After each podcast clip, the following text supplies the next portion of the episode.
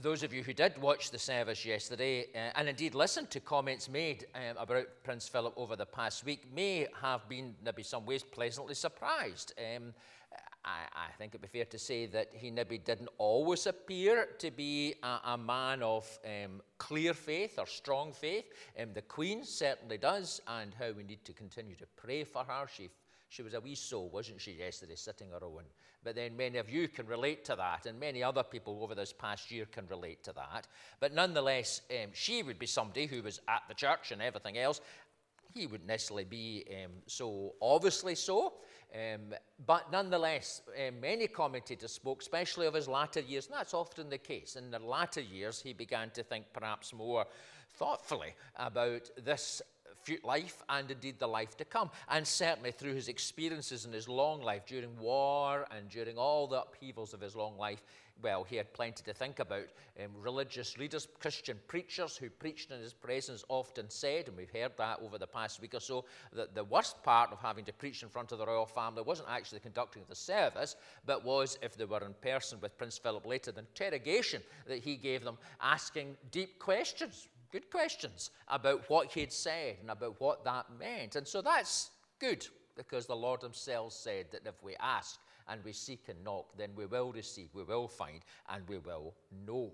And certainly the service yesterday spoke very clearly of the Christian hope um, the readings, and it was very much based on the Word of God. And you might notice that there wasn't a great eulogy about his life. Obviously, references were made, but nonetheless, it emphasized the Christian hope. That well known reading, nonetheless, vital reading from John's Gospel, um, along with other readings that spoke of that hope of the Gospel. The reading that I certainly use often at funeral services, where Jesus going to meet with Mary and Martha says this I am the resurrection and the life. The one who believes in me will live even though they die, and whoever lives by believing in me will never die. Do you believe this?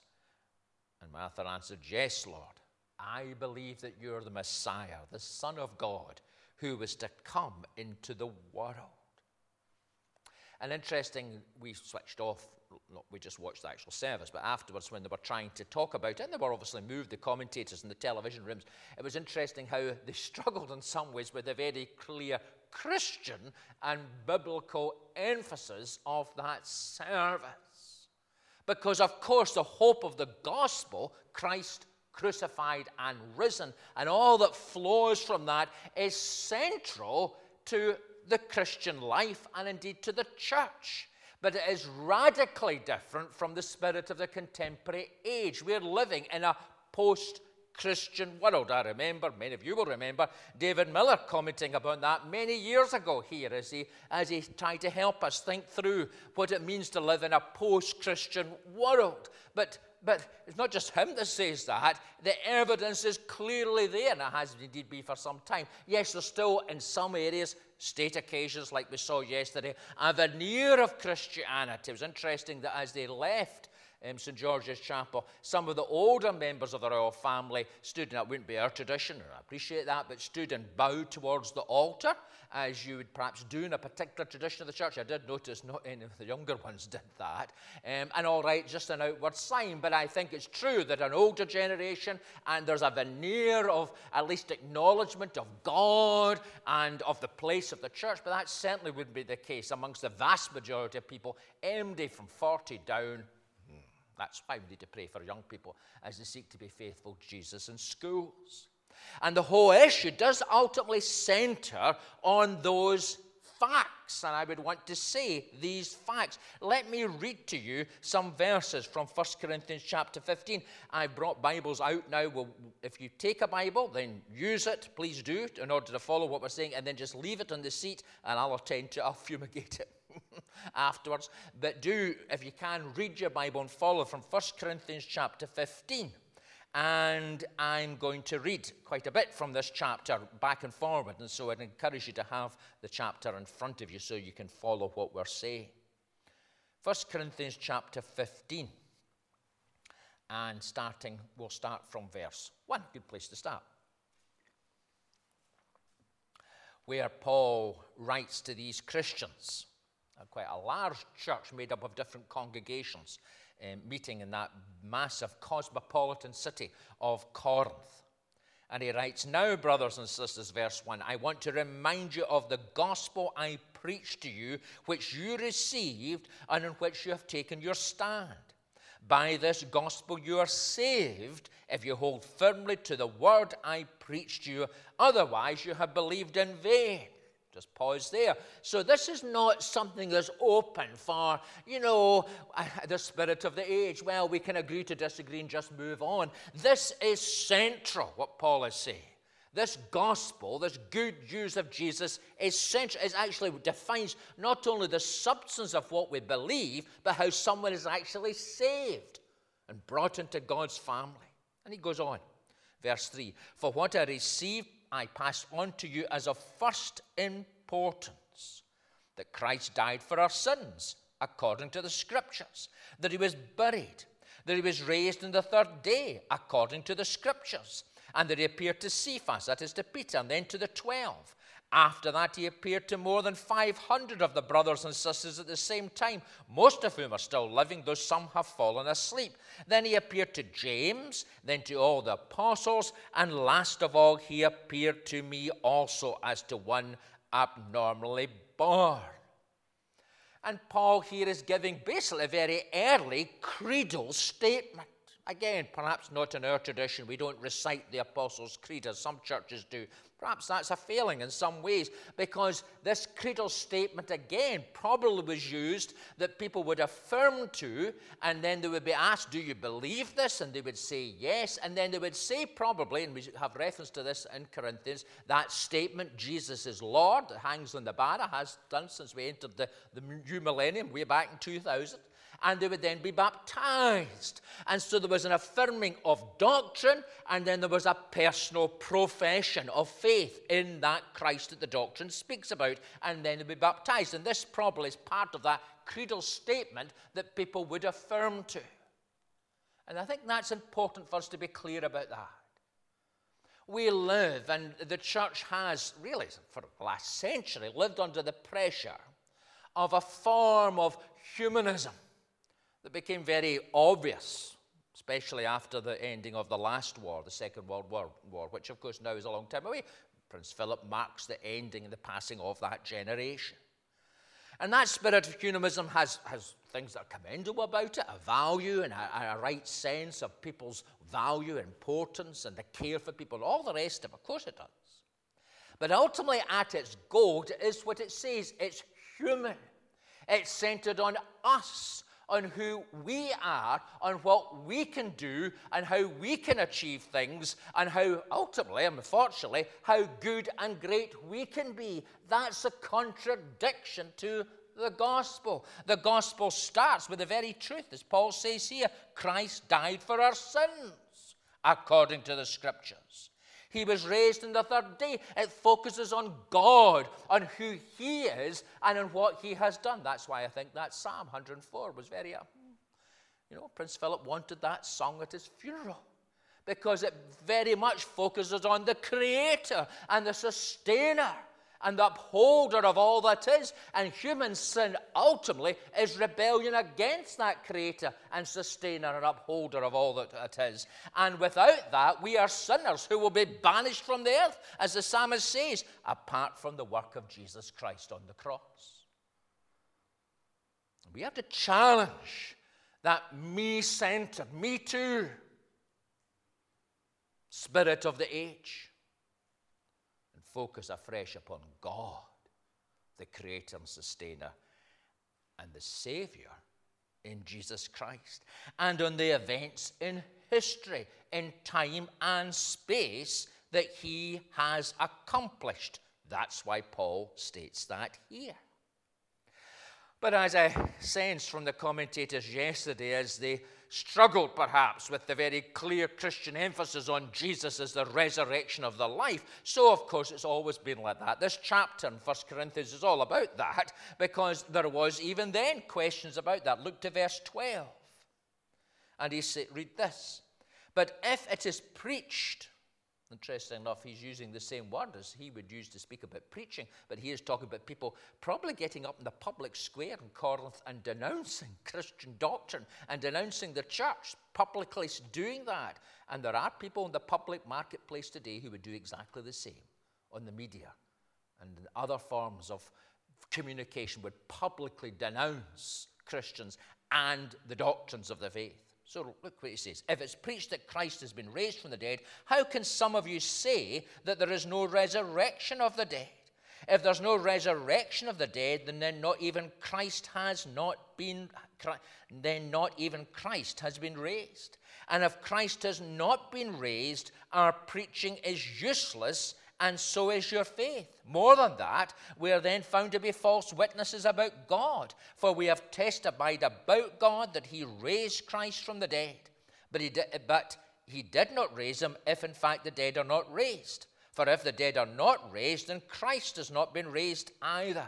And if Christ has not been raised, your faith is futile, you're still in your sins. Then those also who have fallen asleep in Christ are lost.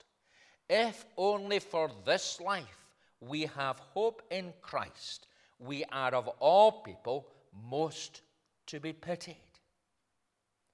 And so, what Paul's saying, and it is quite difficult, he's using a form of rhetorical argument that was quite common in the public square. So, you would get up and say your bit, as I said, and somebody else would get up in the marketplace and say their bit, and there would be a kind of like a public debate. And there was a form really related to the Greek form of uh, oratory, where there would be a, a rhetorical debate between you. And that's, in a sense, why it's even trying to read it is quite difficult, you know, because that's the kind of language. But basically, what he's saying is that if somebody's getting up in the marketplace and saying, see this nonsense about Jesus being raised, and this nonsense that in him you're going to be, that is just rubbish. Then he said, if you believe that, if you allow that to seep into your consciousness, if you allow that to erode your understanding of the gospel, then frankly, the whole thing is pointless. And we have that spirit today. There would be those in the marketplace, of course, who would say that Jesus never existed. But there were others who would say, well, yes, he did exist, and he's a great moral teacher. He's a great example of caring for others. His words had a lot, no, a lot of good things, especially the whole thing, the, the, the commandment to love, how that's banded about, isn't it? And, and, and that's important and that's right. And we respect Jesus along with Buddha and along with the prophet and along with this person and that person. He's one of a myriad of people who have wise things to say from the past. Rubbish. Rubbish. Remember C.S. Lewis's comments about that.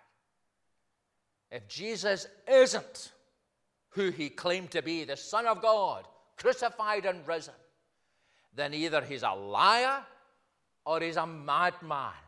But the last thing he is, is a good man. Because, as Paul says here, he's deceived us. Our faith is futile. We're still in our sins. Those who have fallen asleep in Christ have, are lost. And if only for this life we hope in Christ, well, let's be honest, we've as well been outside, well, maybe not playing golf, but doing whatever you would do on a Sunday morning and at other times. But you see, my friends, and I know this, you dear saints listening online are here. I know this, you dear saints, that's not how we think. That's not how we think. Why? Because, as I said last Sunday, we're seeing things through the specs. The specs that are given to us by God, the specs that are the resurrection of Jesus. That radically changes how we see things, how we understand life, how we understand our world, how we understand our place in the world, how we understand what's going on in the world and where the world is going, and what spirit of the age is about in the world. It radically changes our view of everything. It changes our view about our own death. Let's read on. And as I say, it's not even reading it's not that easy the way he argues. Verse 20.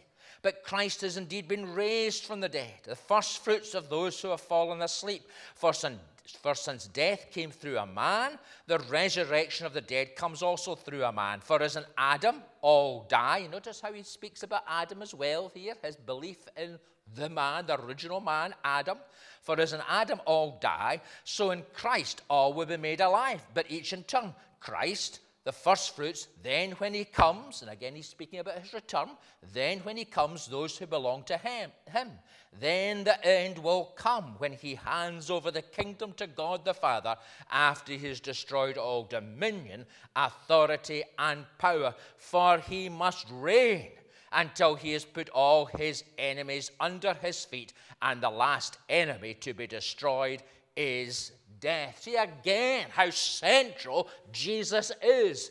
The Jesus who was crucified, the Jesus who was raised, the Jesus who was ascended, the Jesus who will come to judge the living and the dead, the Lord of all creation, all powers, all dominions, all authority.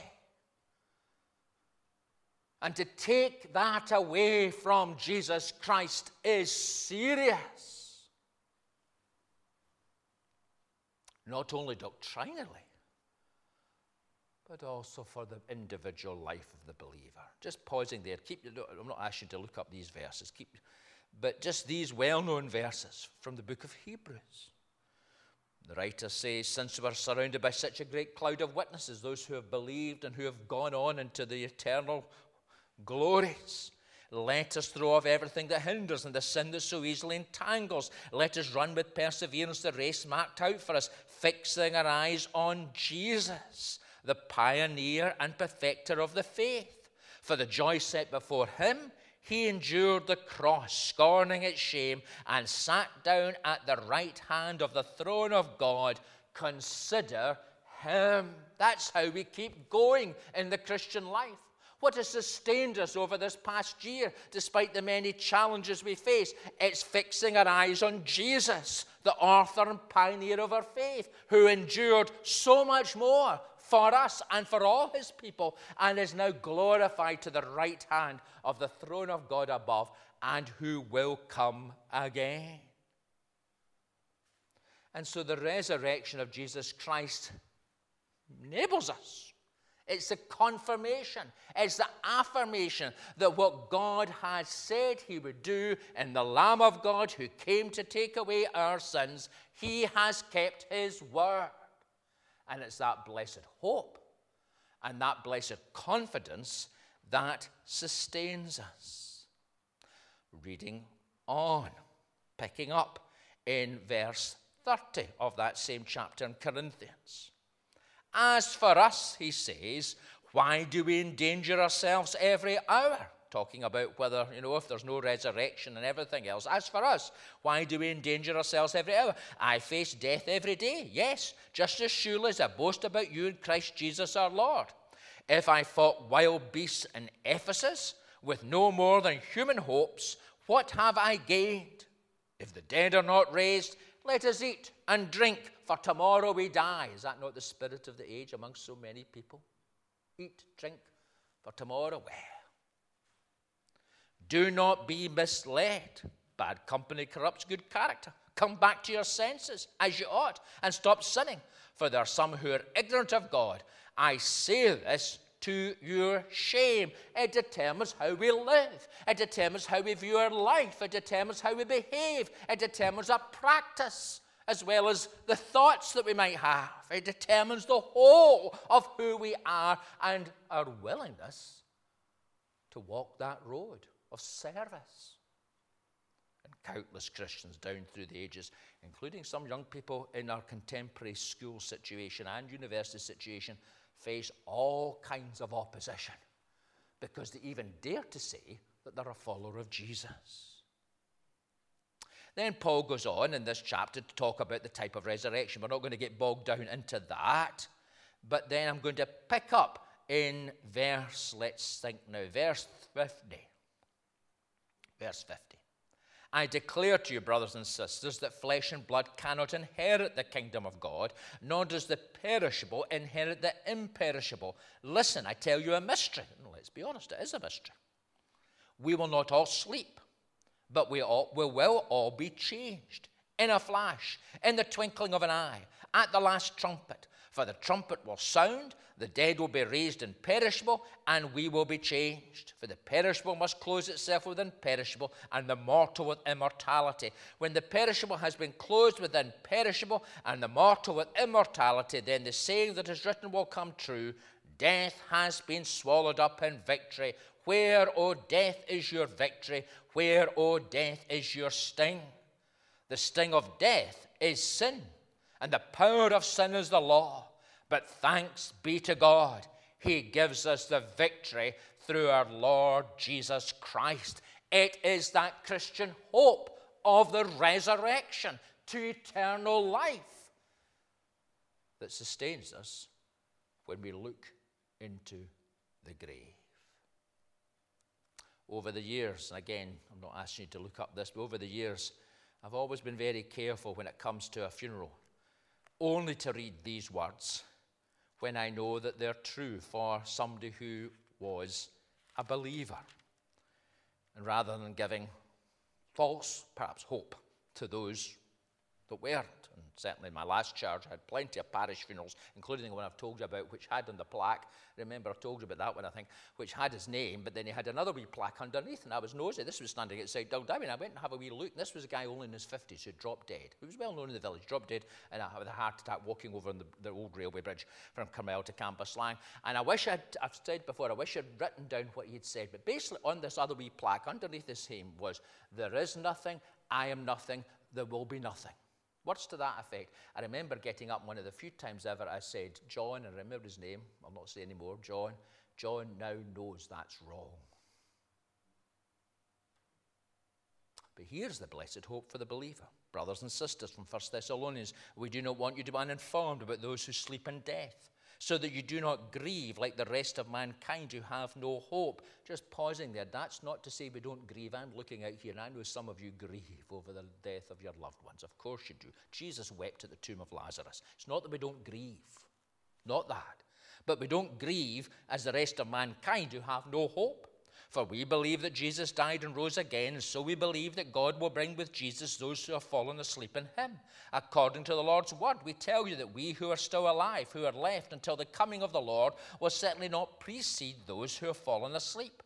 For the Lord himself will come down from heaven with a loud command, with the voice of the archangel, with the trumpet call of God, and the dead in Christ will rise first. After that, we who are still alive and are left will be caught up together with them in the clouds to meet the Lord in the air. And so we will be with the Lord forever. Therefore, encourage one another and comfort one another with these words Jesus, our blessed Redeemer. I know many of us, as we draw to a close, this is actually my first point, but I'll do point two next Sunday. As we draw to a close, Robert last Sunday was excellent, wasn't he? Not give Nick Stad embarrassment, but he was excellent. Very fine man. A number of things interesting, actually. He and people who, perhaps in personality wise and ecclesiastical background wise, very different, but he and other young men of his age, people in their 30s, mid 30s, are all saying the same kinds of things, so we need to listen. I'm saying that to the denomination, not just to you, dear folks. We need to listen. I need to listen. There's somebody going out the way to those who are coming in and serving. But particularly, notice what he said about death. And particularly, notice what he said about how he applied that to the past year. It's not that we're careless or casual, not that we're going about spreading COVID everywhere or anything like that, or else are taking risks with our health otherwise. Of course not. But surely, in God's name, if as a believer we don't have confidence as we face life and death, then what is the point? And I've been deeply heartened by many of you and others online as you've shown that confidence and as you've taken the opportunities, not just to come to church, but to seek to live life within the regulations that we have, but nonetheless have done so. Why? Because we know that He lives in our hearts and that we will live with Him. I'm also deeply saddened that there are some who haven't shown that. But I commend the majority who have. Not that we're careless, not that we're casual, but as in Christ all will be raised. So we have that confidence that whatever may befall us, and of course, there are far more serious illnesses going about than just COVID. We know that. Some of us have had that. Pneumonia, other things, cancer, whatever else. But also, we know our life is held in God's hands, the whole of His hands. I still remember my dad being asked by the doctor, offered yet more surgery that was going to take half his innards out and put them around the water. And remember my dad saying no. He said, You know, I'm not afraid of death. I'm a believer. I know where I'm going. But I'm concerned about the process of getting there and about, you know, what's going to happen to me. So I'm not taking that operation. I'm not going to have that treatment. Wisely spoken. That is the blessed hope of the believer. That's the glasses through which we see life and death. Not as death is not some unfortunate accident that we're going to try and avoid. I mean, I brought this in. Did you see this? Maybe not. The paper the other week. They'll need to ask Nick what he thinks about it. We'll stop you getting sick, says the NHS chief. Did you see that?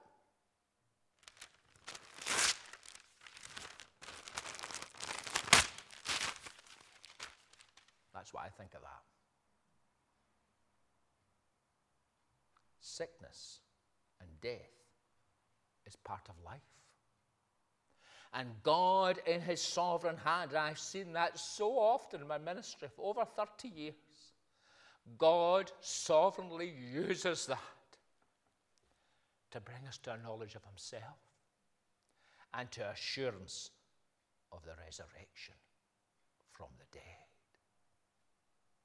That's the believer's hope. That's the believer's confidence. And that's how we see our world as well as our own lives through those lenses. And we'll think more about that point too. Will come next Sunday. We're going to hear our final hymn, Amazing Grace. Let's pray together. for that amazing grace revealed and offered in Jesus Christ, crucified and risen. We give you thanks, O God, this day for that blessed hope for the believer, that as we have lived in Christ, so we shall rule and reign with him in glory, that he will come again to judge the living and the dead and take his people to the eternal home for that and for so much more. Yes, for the mystery of all of that. For that we don't understand as much as for that we do understand. We give you thanks, O God. And we do pray that in these increasingly challenging times, and we do thank you for people like Robert and Nathan, the youth pastor at Baldwin Evangelical, Richard Gamble, folk like Martin and others, people, men of God in their 30s, very different in personality, very different in their ecclesiastical background, and yet that unity of so much of what they're saying. Grant, O oh God, that the church, the people of my generation, would be willing to listen and learn and hear what you're saying to your people in this day and in this generation. And now may the God who brought again from the dead his own Son, our only Saviour, Jesus Christ, keep our hearts and minds fixed in the love and in the knowledge of him. And may the blessing of God Almighty, the Father, the Son, and the Holy Spirit rest upon us and remain with us this day and forevermore. And the people of God said,